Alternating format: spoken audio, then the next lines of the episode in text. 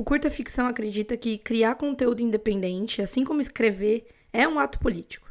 Não se posicionar é se posicionar. Por isso essa nota sobre a Marielle Franco antes do episódio de hoje, que ironicamente faz parte da programação do Mês das Mulheres. No dia 14 de março de 2018, uma mulher negra, periférica e bissexual foi executada por denunciar abuso dos direitos humanos.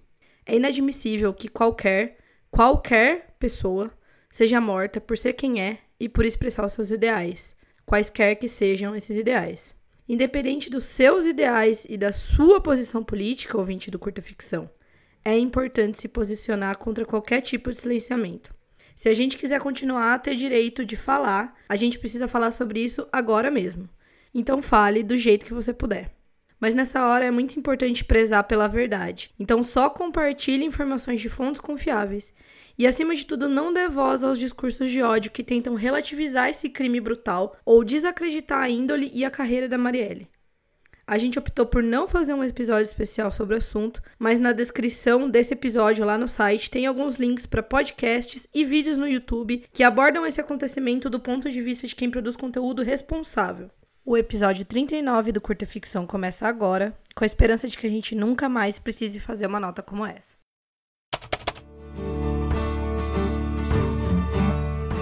Começa agora mais um Curta Ficção, o podcast de literatura que cabe no seu tempo. Eu sou a Jana Bianchi e no episódio de hoje a gente vai falar com a Iris Figueiredo e com a Diana Passi sobre a abordagem de assuntos delicados na literatura young adult.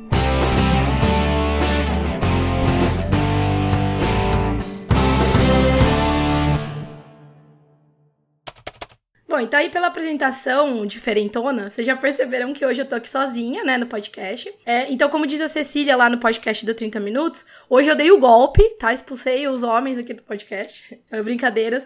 Eu tô aqui, como vocês já sabem, lá depois do último episódio, eu comentei. Nesse mês de março tá rolando a campanha hashtag podcast é delas. E, obviamente, a gente daqui do Curta Ficção tá dentro do, do projeto. Para quem ainda não conhece, essa é uma campanha que convoca os podcasts de todos os temas, então não precisa ter um aspas, tema feminino, né? A fazer pelo menos um programa no mês de março com convidadas e hosters mulheres.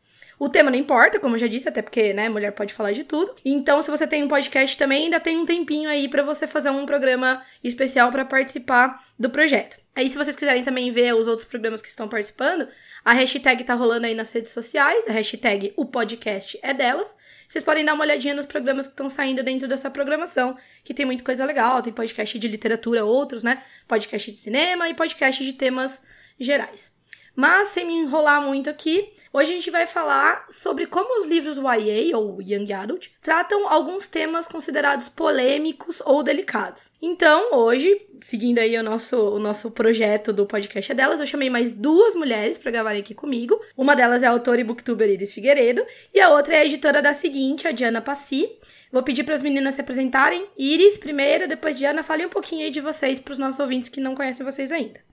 Oi, gente, tudo bem? Eu sou a Iris Figueiredo, eu sou escritora, eu sou autora dos livros Confissões Online 1 e 2 e Dividindo Mel. E esse ano, meu próximo livro sai pela editora seguinte. É, eu sou formada em produção editorial e eu trabalho com livros também. É, eu sou revisora, preparadora de textos e eu trabalho muito com a EA, eu leio muito a EA. É, eu criei meu primeiro blog sobre livros lá em 2009, então há muitos anos eu estou lendo literatura jovem e falando sobre ela na internet. Então é isso. Ah, legal. Bom, eu sou a Diana, eu me formei em editoração. Eu trabalho na companhia desde 2009, aqui na Companhia das Letras. Eu passei por vários departamentos, mas hoje em dia eu trabalho com o marketing e com a seleção de originais para a seguinte. Então, meu foco é com livros Young Adult, jovem adultos, e eu também é, sou criadora, organizadora e curadora da Flip Pop, que Ei. é o festival de literatura pop, que começou no ano passado e já estamos aqui a todo vapor para fazer a edição desse ano. E eu sempre gostei muito de ler, e quando eu descobri esse nicho dos Young Adults, eu era, foi o que eu sempre quis trabalhar, eu achei incrível. E eu gosto muito de conversar com outros leitores, então meio que foi por isso também que eu decidi criar a Flip Pop para encontrar outros leitores. Ah, ainda bem, que foi muito legal. Fui na primeira, acho que até mencionei que já no, no curta foi muito legal e já estou super ansiosa pela edição desse ano. Vai ser muito legal. Já tem o site, né, para quem quiser olhar, se inscrever, né, na newsletter? Sim. É flipop.com.br. É, você entra lá e se inscreve na newsletter, porque a gente vai mandar mensagem sempre que tiver uma novidade, tipo atualização sobre as datas, sobre o local, sobre convidados. Ah, então, para você não perder nada. Legal, a gente vai deixar o link aqui também para quem quiser entrar. Bom, então vamos começar a nossa conversa pelo famoso começo.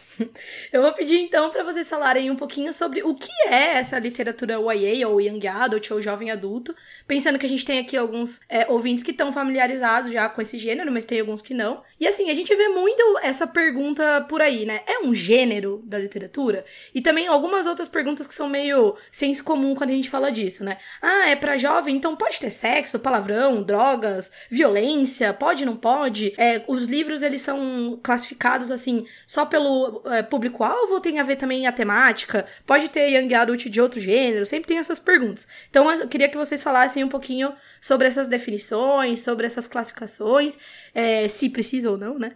Pra gente começar a discussão. Então, o YA, ele não tem um gênero específico. Eu acho todos os gêneros podem ser jovens, assim. Você pode contar uma história jovem, adulta, para qualquer de qualquer tema. Você pode contar. Tem o IA de ficção científica, tem o IA de fantasia, tem o IA uhum. contemporâneo, que é o tipo de livro que eu escrevo, é o gênero. Então, é, geralmente a gente fala mais no IA quando ele está tratando sobre temas que dizem respeito a essa fase que a gente chama de jovem adulto, aquele adolescente que está no final da adolescência, início da fase adulta, no meio termo, assim, e ele ainda não se encontrou muito, então, geralmente a gente acompanha a história desses personagens. E não tem muita restrição de tema do que, que você pode ou não fazer. Porque eu acho que a adolescência e essa, esse período da vida é uma fase, sim, é muito pessoal, né? Cada uhum. pessoa tem uma, um desenvolvimento, cada pessoa tem o seu período para fazer alguma coisa. Alguns amadurecem mais rápido, outros não. Alguns vivem aventuras maiores, outros não. E eu acho que essa é a graça do Way, porque você pode contar diversas histórias. Ali você está focando mais na faixa etária tanto do seu livro quanto do seu leitor, mas geralmente é um livro que ele foca, uh, a gente separa assim mais pela faixa etária dos uhum. próprios personagens, sabe? A gente uhum. quando, quando, a gente vê faixa, faixa etária de um personagem, sei lá, ele tem 17, 18 anos, então geralmente é o YA. Tá. É, é mais uma classificação relacionada à faixa etária do período que a gente aborda dentro da história é isso, eu acho. Não tem muito assim. Você pode contar um. Você pode ter um IA de qualquer tema. Você pode ter um IA uhum. sobre aliens, você pode ter um IA sobre relacionamento abusivo, e aí você pode ter um IA sobre aliens que sofrem relacionamento abusivo. E essa é a maravilha do Fica aí o pode... Então, como a Iris falou, a gente acaba se focando muito mais na questão da idade do protagonista mesmo do que até na idade do leitor, porque tem gente lendo o YA de todas as idades, na verdade. Uhum. É, a questão é muito mais é, a fase da vida que está retratada naquele livro. É uma questão de do personagem que está é, decidindo os rumos da própria vida pela primeira vez, tipo, tá é aquele período em que você está decidindo quem você é e tendo que, tipo, enfrentar questões éticas pela primeira vez, sabe? Porque é uma questão que quando você está no colégio, você ainda está muito. É, você te, convive com um número muito pequeno de pessoas e costumam ser é, ter realidades próximas de vocês. E conforme você vai crescendo, a sociedade com quem você convive em geral, tipo, a, a comunidade à sua volta costuma ir crescendo. E você pega enfrentando várias questões que você nunca teve que pensar na sua vida antes e que não tem como outra pessoa te ajudar porque aquilo é só sobre você mesmo. Então é isso que os YAs costumam retratar, você decidindo quem você é no mundo. E aí, como a Iris falou, pode ser de tudo quanto é gênero e essa questão de ah, pode ter sexo, palavrão, drogas, violência, tipo, é uma pergunta muito comum entre quem não está acostumado com YA e quem liga uhum. muito à questão do infanto juvenil quem teve contato com infanto juvenil em escola Sim. e não sabe a diferença pro young adult que você encontra nas livrarias hoje em dia. A diferenciação, basicamente, é porque o infanto juvenil a maioria é isso, é, é, o que é lido em colégios, e é, são livros que são dados a você, sabe? Uhum. Chegam em você porque o professor escolheu, porque um pai escolheu, um avô, alguma coisa assim. E o Young Adult já é uma fase mais que é o próprio leitor que tá escolhendo, que tá indo na livraria, que tá, tipo, descobrindo livros novos no YouTube, ou seja, onde for. É, é um público mais ativo, né? Isso, é um público mais ativo e o approach dos temas é diferente por causa disso também. É, eu ouvi uma vez uma definição que era que o Young Adult é um livro sobre primeiras vezes, né? Uhum. E, e, eu achei muito legal também esse negócio que você falou das temáticas, dos conflitos, né? Que o, o protagonista tá enfrentando em geral, serem parecidos com o que os, os leitores estão enfrentando, é, não, não significa que o que precisa estar retratado no livro é um que um adolescente comum, entre aspas, né? Se é que existe, uhum. mas um adolescente é, que tem uma vida relativamente normal vive. Então não precisa ser sobre escola, não precisa ser sobre, é, sei lá, primeiros empregos. Mas geralmente é sobre conflitos que representam essas mudanças na nossa vida normal. Você vê, por exemplo, os jogos vorazes. Tipo, uhum, você nunca vai estar numa situação que você tá, tipo, no meio de uma arena tendo que Exato. matar outros adolescentes para sobreviver. Não, né? Eu espero que não. Mas as questões que os personagens têm que lidar é, o leitor acaba refletindo na própria realidade dele. Então, ver as questões dele ampli ampliadas na literatura, com, tipo, toque de drama, porque a gente sabe que quando você é adolescente, tipo, tudo é mais tudo dramático. é muito grande, né? então, você vê aquilo, como você falou, tipo, dessa forma maior na literatura, você, você se vê representado, você percebe que você não está sozinho e você uhum. tem uma facilidade maior de lidar com isso na sua vida, então. E os Jogos Vorazes mesmo, ele fala sobre vários temas Sim. que aí você pode considerar mais adulto. Não só a questão política, eh, não vamos. Não é só aquela parte assim, ah, eu estou matando Lutando para sobreviver. Capital, né? A gente tem o tema da mãe dela, que a mãe dela tem depressão, então ela não hum, cuida é da, das filhas. A gente tem uma menina que amadurece porque ela perdeu o pai, então ela precisa se responsabilizar uhum. pela mãe e pela irmã. A, a gente tem uma família que abusa muito do filho de, moralmente, uhum. que é a família do Pita, que ele ajuda, ajuda a família a sobreviver, mas a família mesmo não liga muito para ele quando ele vai para os jogos, você percebe isso. Então, uhum. assim, você vê que mesmo num ambiente que não se parece com o nosso, é um livro que traz temas que são muito próximos a gente, que são muito próximos à adolescência, uhum à juventude, ao amadurecimento, sabe? Ah, e seria a mesma coisa se fosse, tipo, uma ficção científica se passando no espaço, todo mundo uhum. lá, tipo, na nave. As questões que você tá tendo que lidar com as outras pessoas da nave são as mesmas que o leitor teria que enfrentar aqui na Terra. Então, é só uma questão de refletir os assuntos que os adolescentes estão pensando, às vezes em outro cenário, às vezes não, em contemporâneos mesmo. Sim, é uma extrapolação, né? É o, é o que a fantasia, a ficção científica e outros gêneros da ficção especulativa né? Fazem uhum. tão bem, né? Tipo, é colocar você numa, num, num lugar tão extrapolado, assim, tão maior, que fica fácil, entre aspas, de entender a micro questão que tá ali dentro, né? Sim, aí é só uma questão de como a pessoa prefere lidar com isso. Se de uma uhum. forma mais realista ela se enxerga melhor, ou então com outros gêneros, fantasia, ficção científica, tipo, realidades completamente diferentes da uhum. dela mas que ajudam ela a lidar com a realidade. Porque a gente tem uns livros que os contemporâneos eles são muito próximos da nossa realidade, né? Uhum. A gente tem aquele dia a dia que poderia ser exatamente a vida de um dos leitores, sabe? Sim. A gente tem o, é, por exemplo, Por Lugares Incríveis, a gente tem Simon que vai virar filme agora. Uhum. A gente tem o 15 Dias.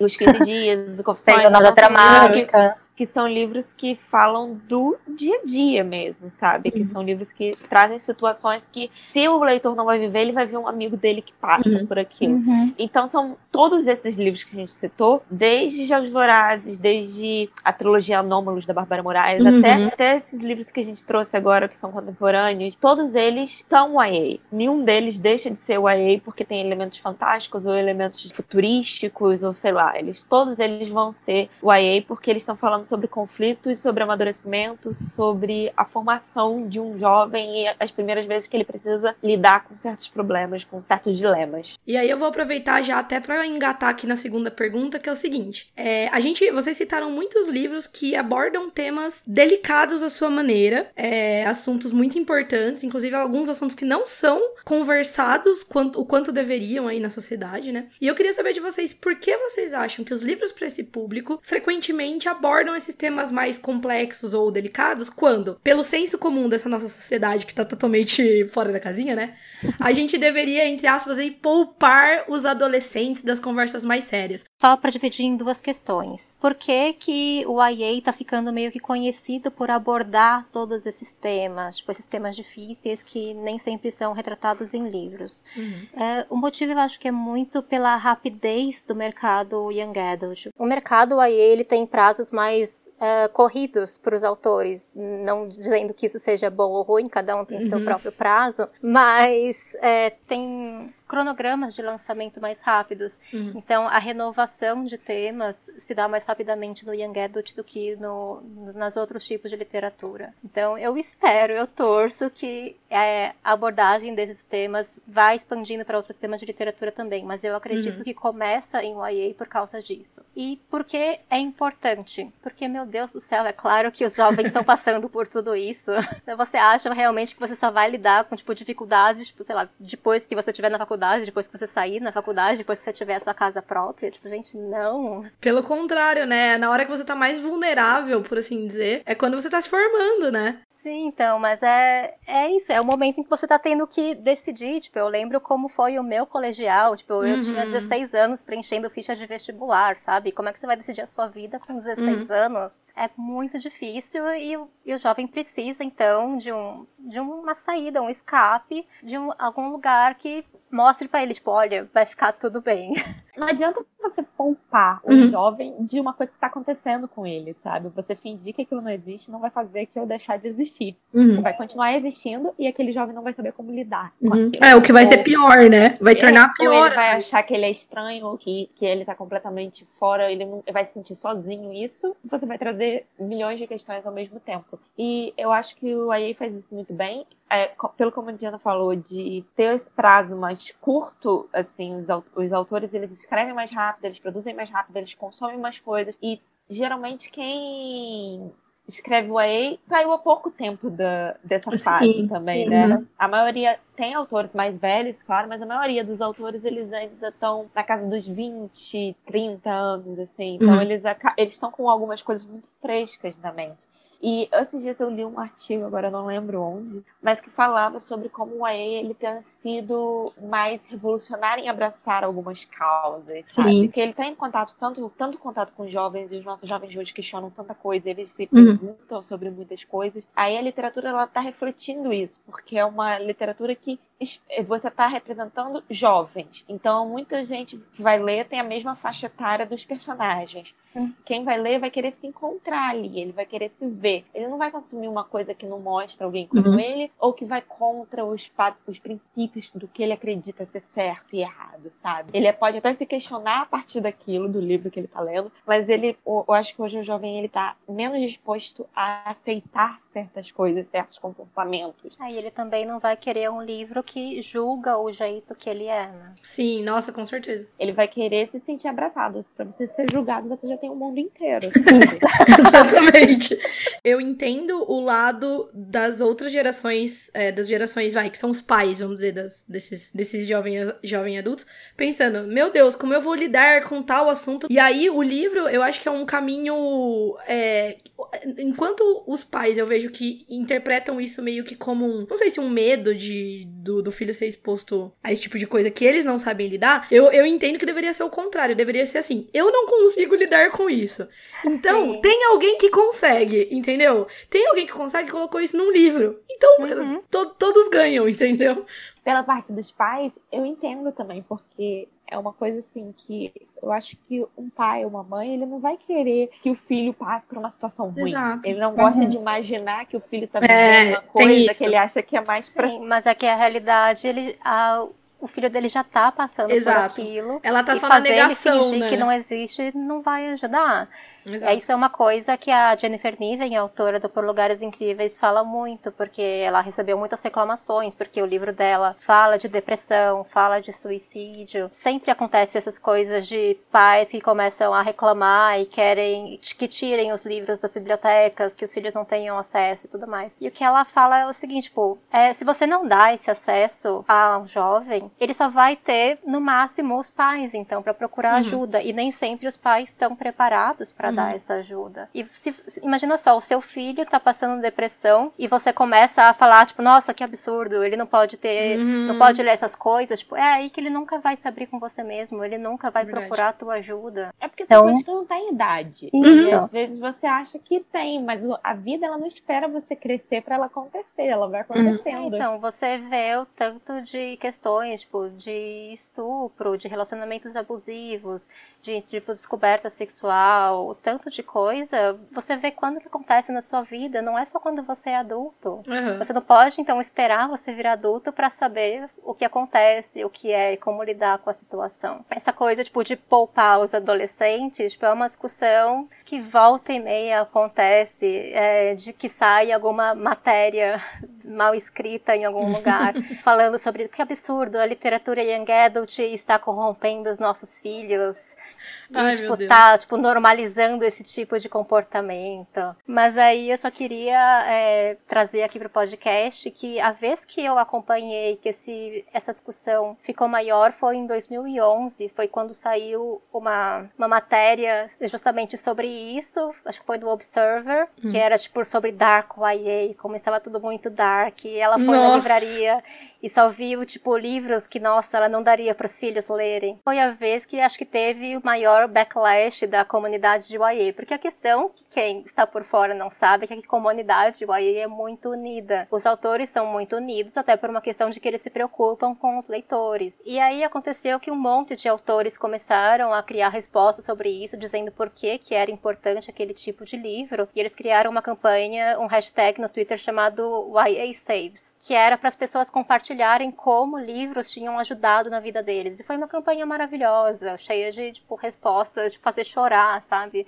Justamente mostrando isso, de como livros tinham ajudado eles a lidarem com situações difíceis da vida deles. Tem algumas respostas de autores é, meio conhecidos que eu vou passar o link para você colocar depois. Ah, legal, legal. A que eu acho aqui. importante o pessoal ler, porque é, não, isso, tipo, uma visão deles que sempre recebem feedback dos leitores, do que, que eles estão ouvindo do próprio público público e de por que também eles resolveram escrever livros assim. Quem foi na Flip Pop, inclusive, sabe muito bem o que é chorar com os relatos de leitores dessa comunidade, tá? Só um comentário. Aqui no Brasil a gente teve isso quando começaram a falar muito de ciclite, que eles deram até um nomezinho pra isso. Aí eu lembro que, uma que saiu uma matéria no Globo sobre isso e deu um... Foi quando lançaram A Culpa das Estrelas aqui no Brasil, que uhum ele ficou muito famoso, o livro cresceu muito rápido, então as, as pessoas começaram a falar, ah, por que, que estão falando desses assuntos, tipo, por que, que tem um livro para adolescente falando sobre é, câncer? Afinal, adolescentes não têm câncer, né? É, são imunes a isso. E aí eu lembro que também, aí foi quando, quando o debate, acho que foi em 2013, 2012, 2013, uhum. final de 2012, 2013, que o, o debate também veio parar aqui, e foi quando começaram a ver mais livros falando sobre temas que o pessoal considera pesados teve alguns brasileiros que começaram a ficar, ué, mas por que, que você tá falando isso? E aí eu acho que foi quando a gente começou a entender melhor aqui dentro essa diferenciação do para infantil juvenil, sabe? Uhum. É porque na realidade é, o YA é um gênero que é um pouco recente, então quando você discute com quem já é mais velho, o YA ele não tem um parâmetro do que é, porque não existia uhum. de fato. Tem livros de antigamente que você poderia encaixar em YA hoje em dia, mas não existia esse tipo de prateleira na livraria. É uma coisa que surgiu muito em questão a resposta de Harry Potter mesmo, sabe? De ter uhum. muito jovem lendo e querendo mais livros e procurando coisas. Não que não tivesse livros é, desse tipo escrito antes, claro, mas como mercado grande, tipo, que todas as editoras estavam prestando atenção, foi um pouco um resultado de Harry Potter. Então, uhum. é uma coisa razoavelmente recente, mas mesmo assim, se você pensar, por exemplo, uma das minhas autoras favoritas é a Laurie Hall Sanderson. E em 1999 ela lançou um livro incrível chamado Que fala sobre estupro. E é, é um livro maravilhoso, super delicado. Ela é autora de um dos textos que eu vou te mandar. E ela escreve de um jeito maravilhoso sobre o assunto. Você termina o livro chorando. E aí, é, inclusive, é, o livro foi transformado em um filme. E aí o livro, mas o filme era para um canal de família. E aí o que ah, acontece é que. É, foi todo retalhado. Então, a maioria se manteve, mas é que a protagonista é uma garota que ela, é, ela foi estuprada em uma festa da da escola dela uhum. e ela uhum. não consegue falar isso. Ela acha que ela tem que esconder porque ela tem vergonha, ela se sente culpada. E no livro, a Laurie mostra isso de um jeito muito delicado, de com quem que ela finalmente vai conseguir se abrir. E não, como era um canal de família, eles obviamente quiseram que ela falasse finalmente pra família. E o que a Laurie coloca é tipo, não, eu sei que na verdade, quando os jovens se sentem finalmente seguros para se abrir, a maior parte do tempo não é com a família. No livro dela não é assim. Mas enfim, o canal queria aí deixar o filme mais seguro para todas as idades e fez essa mudança. Mas é, é um livro maravilhoso. Ela tem um outro também, é, chama Winter Girls, eu não lembro qual é o nome aqui, mas que acho que tá fora de catálogo. Mas que fala sobre distúrbio alimentar e automutilação, que uhum. também é muito bonito. Então, os livros dela sempre tratam sobre temas pesados, mas, mas são muito, muito bons. Ela é ótima. E é isso, tipo, ela tá fazendo isso desde 99. Um que eu sempre lembro quando falam, assim, tipo, os autores do AE, quando eles lembram de um livro que eles considerariam AE antigo, é aquele Forever, da Jude Plum. Isso. Que, que, é um livro que o pessoal costuma dizer que ele é, tipo, o início do AE, porque ele era um livro que falava sobre sexualidade é sobre adolescência. Sexo, é. Ele é todo sobre sexo. E na, na adolescência ele é bem, assim, tem umas cenas bem, tipo, aula de educação sexual, sabe? Tipo, você vai lá, na, você vai lá no posto de saúde, pega a camisinha, sabe? Uma coisa bem assim, ensinando bem passo a passo. Bem, bem passo a passo, mas ele era, mas ele foi um livro que tipo em 1975 Isso. ele rompeu nossa. barreiras. É, tipo, todos todos os autores de YA falam que tipo, nossa, esse livro mudou minha vida. O livro em si, se você hoje for, se um adolescente de hoje for ler, vai falar: "Que livro é esse?", sabe? Porque ele é muito assim. É uma apostila. Sua mãe sentando a apostila, conversando com você, é assim que você tem que fazer, isso que é certo e tal. Mas ele, quando você para e pensa na época que ele foi uhum. escrito e e como ela, como ela aborda todo esse assunto e como é mais tenta de fazer, trazer de uma forma mais natural, mais tranquila para conversar, aí você vai ver, ok, esse livro foi o que começou Começou. o Aieio, que é. trouxe, assim, tipo, uma, uma, uma. Ele marcou muitos autores, né? Então, é um livro que é bem importante quando você lembra de Guaiei, para você ver como, assim, uma coisa recente. O livro que influenciou a maior parte dos autores da primeira geração do Guaiei a começar a escrever foi esse. É, da década de 70. É, nossa, é muito recente mesmo.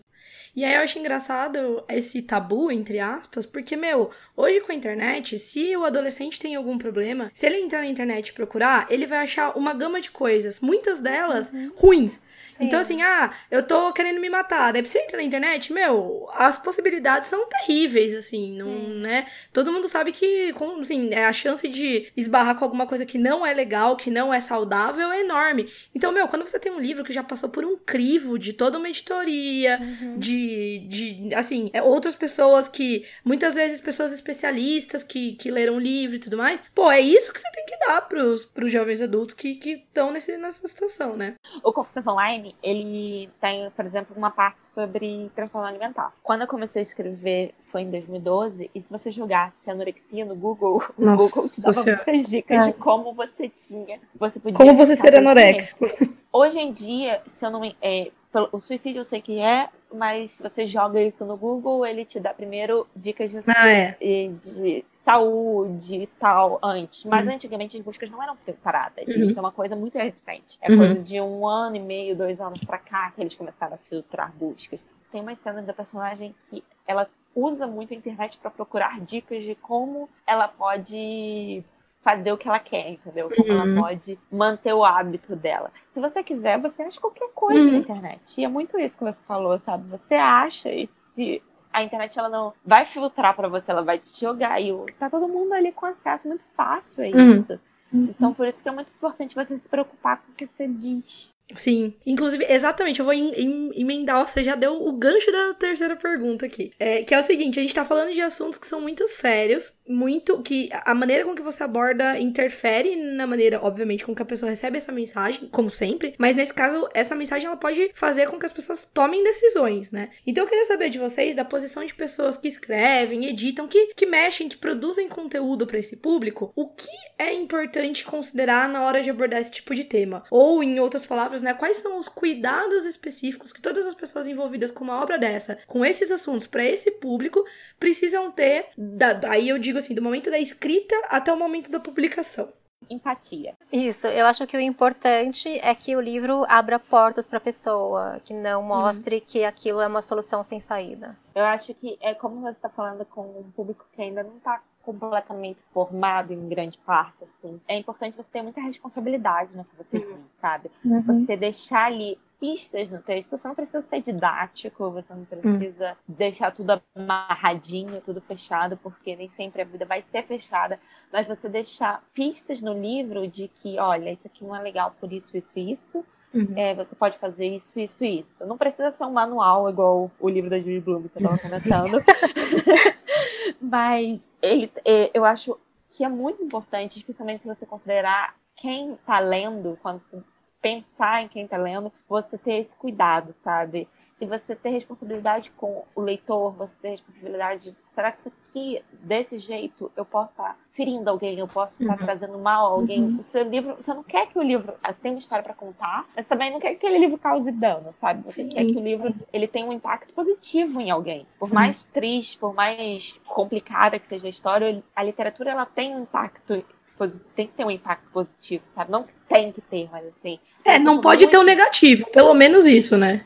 É, você tem que você não quer que tenha um efeito Werther no mundo, sabe? Você não quer que seu livro cause isso. Então, eu acho que tem que ter muita responsabilidade, até porque você está formando opinião. Uhum. E você está falando para muita gente, né? Sim. Então, claro, né? Públicos a públicos e públicos, mas assim, a partir do momento que você está publicando, ou seja, né, tornando público a sua história, você deixou de controlar quem vai ler. Então você tem que ter essa visão de, meu, eu estou formando opiniões, que seja de 5 pessoas, 100 pessoas, 200 pessoas. É diferente de você conversar com um amigo, né? E a pessoa que lê, ela assume que tudo que tá no livro tá certo. Sim. Uhum. Todo mundo assume isso. Eu tô lendo um livro, então tudo que tá aqui tá certo. É, então, acho que não só isso. A questão é que quando você. Quando é um jovem que tá lendo, você tem muito menos parâmetros do que um adulto. Sim. Então você não tem, tipo, um senso crítico tão grande para dizer, tipo, não, calma, mas isso que eu tô lendo não é bem assim. Então você hum. tem que ter um cuidado muito grande com o que você tá colocando na página. De certa forma, aquilo tá repassando informação, aquilo tá refletindo uma realidade, tá refletindo uma história. Então, tenha cuidado com o que você diz, com o que uhum. você conta. Tem, tem que ter muita responsabilidade, sabe? Eu uhum. acho que é isso. Trazendo a questão, por exemplo, da leitura de sensibilidade. É muito uhum. isso, de você tentar, ao máximo, refletir uma realidade de uma forma é, positiva, correta, que não cause dano em, em quem vive aquela realidade e vai ler o livro e também que acrescente algo uhum. na vida daquela pessoa que não tem contato com aquela realidade que está sendo retratada ali. É, e se for um assunto que você não entende tanto, porque ou pelo qual você nunca passou, tipo, consulta especialista, manda para Beta que já passou por essa situação, vê o que eles têm para uhum. falar, porque se você traz desinformação é pior ainda. É, nesses assuntos, a desinformação, que eu falei, pode ser uma tomada de decisão totalmente errada de alguém, né? É. Desinformação é um problema muito grande, assim. Você percebe que o livro não teve, ou ele não foi editado, ou ele não teve o cuidado uhum. quem estava criando aquela sensibilidade, cuidado, sensibilidade de trazer uma coisa correta. Você não precisa dar tudo certo no seu livro, mas se você vai dar alguma coisa que você sabe que tá errada, então você sempre coloque um, pelo menos tente colocar um contraponto, sabe? Sim. Eu acho isso muito importante. Escrevendo para jovem, quem tá lendo aquilo, como a Diana falou, ainda não tá completamente formado, geralmente. Ele ainda tá passando por um momento de criar o senso crítico, criar as próprias opiniões, então às vezes ele não vai conseguir é, pegar certas coisas. Então é hum. importante você ter muito cuidado. Eu acho que você não precisa mostrar uma solução para o problema da pessoa, até porque hum. muitas questões não têm solução. É uma questão de aceitação mesmo. Hum. Mas você precisa é, mostrar que o seu personagem tá, tipo, caminhando pra alguma, algum ponto melhor da vida dele. Tipo, nem sempre tem, uhum. que nem a questão do livro da, da Jennifer Niven, Por Lugares Incríveis, que, que fala de suicídio mesmo. Você não precisa todos os livros acabarem, ah, eles viveram felizes para sempre. Não é assim. Mas você precisa mostrar pro seu leitor que aquela situação pelo qual ela tá passando não é o fim do mundo, tipo, hum. dá para lidar com isso é, é, é, sempre importante deixar uma luzinha ali no fim do túnel. Sim. Não precisa escancarar, sabe? Acender todas as luzes, mas você Sim. mostrar que ela existe lá no finzinho, sabe? Porque às vezes, uhum. os, às vezes a sua história não pede que você chegue até ela, porque questões narrativas mesmo, você não precisa uhum. chegar lá. Mas uhum. é bom mostrar que tem como chegar lá, sabe? Que ela, o lá existe em algum ponto.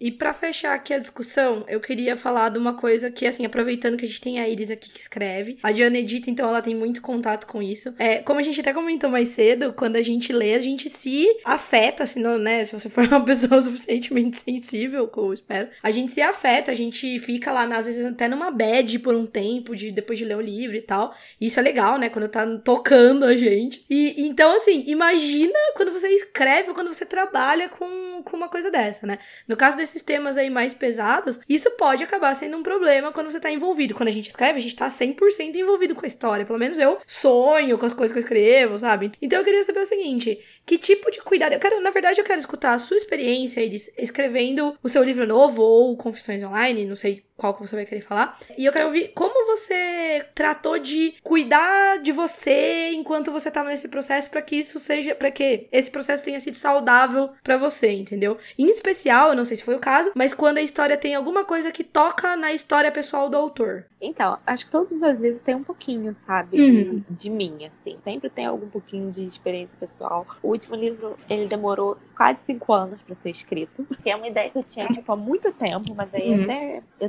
senti que ela tava, tipo, amadurecida, que eu conseguia trabalhar, porque eu demoro muito mexendo nas ideias. E esse, ele fala sobre depressão e ansiedade, então uhum. ele tem um... Ele foi, ele foi mais difícil, porque uhum. eu, no meio tempo eu também tive que fazer o meu tratamento. Então era assim, uhum. um problema, um livro que demorou bem mais para ser escrito e deu mais trabalho emocionalmente falando. Mas, por exemplo, Confissões também foi um livro que ele tinha partes que eram mais pesadas, que eram difíceis, ele fala muito de bullying. A Mariana, que é a personagem principal, aconteceu uma coisa com ela que ela não quer contar para ninguém na escola. Uhum. E aí, de repente, ela se isola de todo mundo. É, no livro novo, que vai sair agora, ele. A Cecília, ela ela, ela começa a ficar muito ansiosa porque ela entrou na faculdade, mas ela acha que ela não está no lugar que ela devia, deveria estar, que ela está meio hum. perdida, que a família dela está meio assim, fora de lugar, sabe? As coisas não estão indo muito bem, então isso começa a causar nela muita ansiedade, muito,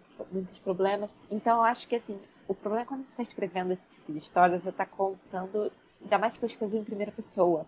Nossa. Então você está ela tá falando ali o tempo inteiro de como ela se sente, de como, hum. do que, que ela tá fazendo, do, de como aquilo afeta. Eu acho que, assim, é importante ter um tempo para respirar, sabe? Mesmo que seja algo baseado em experiências pessoais e tal, exige muita pesquisa, porque a sua experiência não é universal. Então, mesmo Sim. que você tente colocar aquilo ali no livro, você ainda vai precisar pesquisar sobre o que é aquilo, qual, é, como as pessoas reagem. Então você acaba caindo em relatos muito complicados, você acaba uhum. caindo em pontos da internet que você não gostaria. é... Você gostaria de desver? Eu gostaria de desver. quando eu fiz a pesquisa para Confissões, eu vi muito fórum de anorexia, assim, é uma coisa que eu gostaria de apagar da minha memória, porque uhum, era horrível. Uhum. É, você está falando sobre assuntos que são muito complexos. Então, eu acho que importante você saber a hora que dá uma pausa ali no, no, uhum. no, livro, sabe? Assim, tipo, agora isso aqui tá sugando demais, eu vou respirar, vou ver uma coisa feliz, vou ir uhum. no shopping. Porque senão você fica muito absorvida, porque aquilo vai ficar na sua cabeça o tempo inteiro. Eu realmente, assim, não. Não sei, porque parece que o livro toma conta de você. E quanto mais difícil é o tema, mais ele vai te sugar. Porque você vai pensar que o tempo inteiro você vai ficar. Você tem que pensar na solução para a história, você é, tem que amarrar os pontos. Eu acho que é importante, assim, você ter sempre uma válvula de escape quando você escreve, assim, não só, não só por isso, mas qualquer outro assunto, especialmente nesse, mas quando você está escrevendo, é sempre importante você chegar e ter um cuidado de ter um tempo para você uhum. se desligar daquela história, sabe? E ter com quem conversar sobre o livro que você está criando, que aí às vezes você consegue separar um pouco mais a ficção da realidade. Sim. É, a gente tá o tempo todo sozinho, né? Isso meio que vai. A gente vai pirando um pouquinho, né? Você começa a achar que o personagem é seu amigo tá ali sentado com você, falando com você, e de repente tá falando umas coisas muito doidas. Então. muitos leitores, muita gente tem leitor, leitores beta, então conversa uhum. com eles sobre o livro, conversa sobre a história. Eu acho que isso ajuda também. Sempre cuidar da sua própria mente, né? Uhum. Sempre estar tá se preocupando com o seu bem-estar, sabe? Uhum. Dê um tempo para você respirar, não viva só a história o tempo inteiro. Uhum. Não pode fazer. Às vezes chega a, chega a fazer mal mesmo. Sim. Pode ser pesada. É uma ironia, né? Daí você tem um livro lá para ajudar as pessoas e você termina é. a situação toda desgraçada da cabeça. E aí você não consegue passar uma coisa boa com o livro, sabe? Você, porque você começa a ver sem nenhuma esperança como é que você chega Imagina. no final. Você também tem que saber que aquilo ali vai acabar bem para você, de alguma uhum. forma. Não significa que tenha que ter um final feliz, mas é que uhum. o livro você tem que se sentir satisfeito com o que tá fechando, com o que você tá contando. Sim. Então não adianta nada você chegar no fim da jornada destruído. destruído. Justamente quando você vai encontrar com seus leitores, né? E você tá assim, parece que você foi atropelado por um caminhão. Você foi atropelado por um caminhão. Você foi atropelado pelos sentimentos que seus personagens causaram. Sim. É bom, eu acho que tento, assim, é, eu acho que conversando com outros, com as pessoas que, me, que leem o livro antes, uhum. falando. Porque depois que você termina também, você fica meio louco, né? Porque você fica tipo, será que alguém vai gostar disso? Ai, nossa, aí você entra na paranoia da. É, aí você entra na paranoia, e aí eu, eu não sei se isso é uma coisa que acontece todo mundo, mas eu tenho, tipo assim, será que eu consegui repassar isso da melhor forma? Será que eu consegui passar de um jeito que seja bom pros leitores? O que, que será que eles vão falar? Será que vão cair em cima de mim porque eu errei em alguma coisa aqui? Então, por isso que é sempre bom você estar bem seguro, você pesquisar bastante com calma e uhum. tal, mas também ter esse. Cria uma rede de suporte. Achei a palavra sim, que eu queria. Sim. Eu queria resumir tudo nisso. Cria uma rede de suporte. De suporte, com certeza. Bom, e eu acho que com isso, com esse conselho de ouro, a gente vai encerrando o episódio já, que nosso tempo tá acabando, mas por mim a gente ficava aqui mais umas duas horas. Bom, e eu queria que vocês, ouvintes, comentassem o episódio com dicas de livros YA aí que vocês já leram que abordam essas questões mais delicadas, como os que a gente discutiu aqui. Lembrando assim que lá no site, se você comentar lá no site, o comentário fica visível para os outros ouvintes, né? Então a discussão lá continua por lá entre os ouvintes mesmo. Mas você também pode comentar o episódio na nossa página do Facebook, que é podcast Curta Ficção, no nosso Twitter, que é arroba Curta Ficção, ou pode mandar um e-mail pra gente em contato curtaficção.com.br. É, não deixem lá de mandar indicações de pauta também, sugestões de convidados, porque a gente sempre gosta, a gente sempre quer saber o que vocês querem ouvir. E caso vocês estejam escutando o podcast nos agregadores, no celular, deixem lá uma avaliaçãozinha pra gente no, sobre o podcast, que isso ajuda às vezes o curto a ficar mais relevante aí quando alguém estiver procurando sobre podcasts com, com esse tema de escrita e tal. E, dito isso. pessoal. é, a gente falou da outra vez, ah, avalia lá com cinco estrelas. Aí eu, ah, ou não, né? Não sei. a gente gostaria que fosse, né? Mas sei lá. É. Se for uma estrela, tudo bem também. A gente tá aqui. Mas aí, comenta lá por que você deu uma estrela, que isso que é importante pra gente melhorar. É, isso é bom. Feedback é bom. E aí eu acho que a gente pode então ir pro jabás, para as mensagens finais. Eu não tenho nada para falar de novo aqui. Então eu vou pedir primeiro para Iris falar um pouquinho sobre os seus trabalhos, Iris, deixar os seus contatos também, o que você puder falar do seu livro novo. Pode falar também que a gente adora novidades. Tá bom. Será que, que eu posso falar? Ai, meu Deus, é difícil. Qualquer coisa a gente bota uns apitos depois na edição. Cuidado que a Tassi vai brigar. Ela vai brigar. É verdade. então, é, Bom, como eu disse, eu sou autora dos livros Confissões Online, é, que é uma duologia.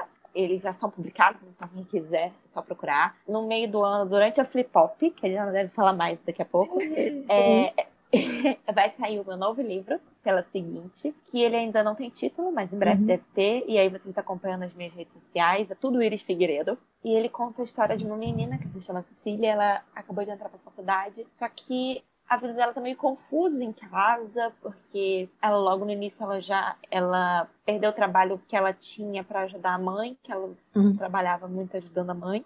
Ela e a mãe se tiveram um desentendimento e ela tem, ela acaba saindo de casa para uhum. morar na casa da melhor amiga. E na casa da melhor amiga tem esse garoto que ela sempre gostou, que é o irmão da melhor amiga dela, que é o Bernardo. E a história é sobre os dois se aproximando e fala muito sobre a vida na faculdade, a vida universitária, que, porque eu sentia muita falta de um livro que falasse uhum. sobre o dia a dia na faculdade no Brasil. Assim. Na, é, no Brasil, né? É muito isso. A gente vê muito assim, é, faculdade gringa, colégio gringo, né? Faculdade é, gringa, mas... colégio gringo. E faculdade gringa eu nunca me acho, sabe? Ele, além de ser tudo é verdade. todo mundo parece que vai pra festa todo dia, gente. A única coisa que eu fazia quando eu tava na faculdade era assistir Netflix e ler Estudar, né? Tipo, E aí eu falo um pouco sobre essa coisa assim de que você bem novo tem que decidir o que é, que às vezes a sua família escolhe por você, ou que uhum. às vezes você escolhe sem conseguir pensar muito, as novas experiências que você tem nesse período da vida. Eu não vou falar mais, não vou falar demais. Já queremos. Mas é isso, é uma história que eu escrevi, demorei bastante tempo escrevendo, eu gosto, eu gosto muito dela e eu espero que todo mundo possa curtir também o que eu tenho e, legal. Então, quando quando sai, já tem a previsão? Ah, na Flip Pop. Em julho, né? Verdade. Está previsto para junho. Ah, legal, tá chegando. para vocês que quiserem saber mais sobre os meus livros, sobre que quiserem acompanhar quando eu revelar o título e a capa, as minhas redes sociais são todas eles Figueiredo. Twitter, Instagram, na minha página de autora também. Então, é isso. Legal. muito obrigada, Jana, pela oportunidade. Imagina, foi muito legal. Eu adorei aqui. E Diana, então deixa também seus contatos para o pessoal que quiser, quiser seguir. Fala também um pouquinho aí, se você puder, né, do que tá vindo aí pela seguinte, uhum. da Flip Pop.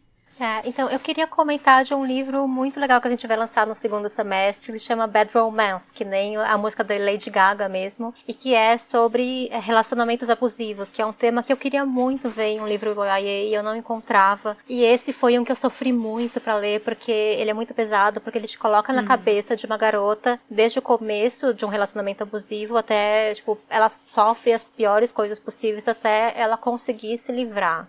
E, tipo, você já começa o livro, tipo, sabendo, tipo, o livro começa te contando de, ah, daqui a tanto tempo eu vou conseguir me livrar dele. Então, tipo, já começa dando essa porta pro leitor. Porque se você não tivesse isso, seria muito, muito pesado. Você tem que saber, você tem que saber que ela vai conseguir sair disso no final. E é, é muito bom, vai sair então no segundo semestre, eu não sei ainda que mês foi uma coisa que foi super bem escrita porque a autora passou por uma situação similar. Uhum. E aí você vê o peso disso na página mesmo. E aí, então, quem quiser falar comigo, eu sou Diana Passim em todas as redes. Eu olho muito mais o Twitter do que qualquer outra coisa. Sim, Twitter é a melhor rede, Sim. gente. Se vocês quiserem conversar comigo lá, mandar perguntas e dúvidas, não tem nenhum problema, me mandem lá, arroba Diana Passim. A Flip Pop acontece este ano. Ainda vamos liberar a data, mas é, se inscrevam lá, flipop.com.br, para receber as novidades. Teremos muitas novidades. Para vocês que foram no ano passado, sabem como que é o evento. Sim. A gente ainda vai ter coisas melhores ainda esse ano. Nossa senhora. Vai ser. Já estou aqui ansiosa. Todo mundo tá ansioso por esse negócio. Eu por esse momento. Estou ansiosa pelo tanto de coisa que eu tô tendo que resolver. Ai. Vai valer a pena. Com Não, certeza. Foi, foi, sensacional. Tipo, deu muito trabalho no ano passado, mas tá lá no meio de todo mundo. Tipo, você encontrar todas as pessoas que gostam das mesmas coisas que você e poder conversar. É, um, é uma sensação ímpar, sabe? Então, uhum. vale a pena mesmo. E além disso, eu queria falar para vocês seguirem o canal da Seguinte lá no YouTube. Procurem Editora ah, Seguinte. É verdade, é muito legal. A gente tem vídeos novos toda terça-feira. Vai ter vídeo com a Iris. E, e para quem quer saber mais sobre mercado editorial, como funciona a publicação e tudo mais, a gente tem uma playlist explicando todo o passo a passo de uma publicação uhum. De um livro. Então procure Nossa, é maravilhosa essa playlist, gente. Falando tudo em detalhes para quem não sabe, por, por, quem acha que você escreve, manda pra editora, é. a editora publica, tipo, ah, vai lá dar uma olhadinha. A gente recebe aqui um Word, aperta um botão e sai o livro do outro lado. Impresso é do outro lado. Tem gente que pergunta isso, né? Tipo, você trabalha com livro, mas eu achei que ele simplesmente saía. Ele surgia, né? Ele aparece. E por último, já que estamos em um podcast, eu queria avisar que a Companhia das Letras também tem um podcast. Se chama Rádio Companhia. Sim. E aí, então, não é só sobre o seguinte, mas temas variados, todos os selos. Sempre tem gente aqui da editora sendo entrevistada, autores sendo entrevistados. Sempre temas muito legais, vale a pena acompanhar. Com certeza. A gente vai deixar todos os links aqui. Também a gente vai deixar os, os links que eu consegui achar aqui das coisas que a gente mencionou ao longo do episódio. Também vão estar na caixinha aqui do, de descrição do, do podcast no site, tá bom? E meninas, obrigada pela, pela disposição, por virem conversar sobre esse assunto. Foi muito legal. Eu acho que é um assunto que a gente não, não aborda muito aqui no, no Curta Ficção, mas eu sempre gosto de, de falar sobre isso porque eu acho que é um, é um meio, é uma comunidade muito legal, assim assim, e que todos os outros, outros gêneros e comunidades têm muito a aprender, assim, com, com o pessoal que gosta, que lê, que trabalha com a EA. Então, foi muito legal receber vocês. Obrigada. A gente não tem ainda um tchau oficial, tá? então... Não, eu adorei, porque eu, eu só assisto, eu, eu assisto, eu ouço todos os cursos de ficção, então fiquei muito feliz de ser convidada. E... Estamos muito empolgadas. É, foi um prazer ser convidada, foi ótimo. Adorei o nosso papo. Eu amo falar de Boyei, então foi ótimo. Obrigada. Nós adoramos discutir, venham discutir com a gente. Isso, exato. Isso. Mandem coisas pra gente continuar conversando. Então é isso. A gente. É, daqui 15 dias tem o novo, o novo episódio. Talvez já com o Lee de volta. Não sei se eu vou deixar ele voltar. ou se eu vou dominar aqui o podcast. É golpe. Vamos ver. é golpe. Então é isso. Então, como a gente ainda não tem um tchau oficial, a gente só faz um tchau em geral. então é isso. Tchau, gente. Tchau. tchau.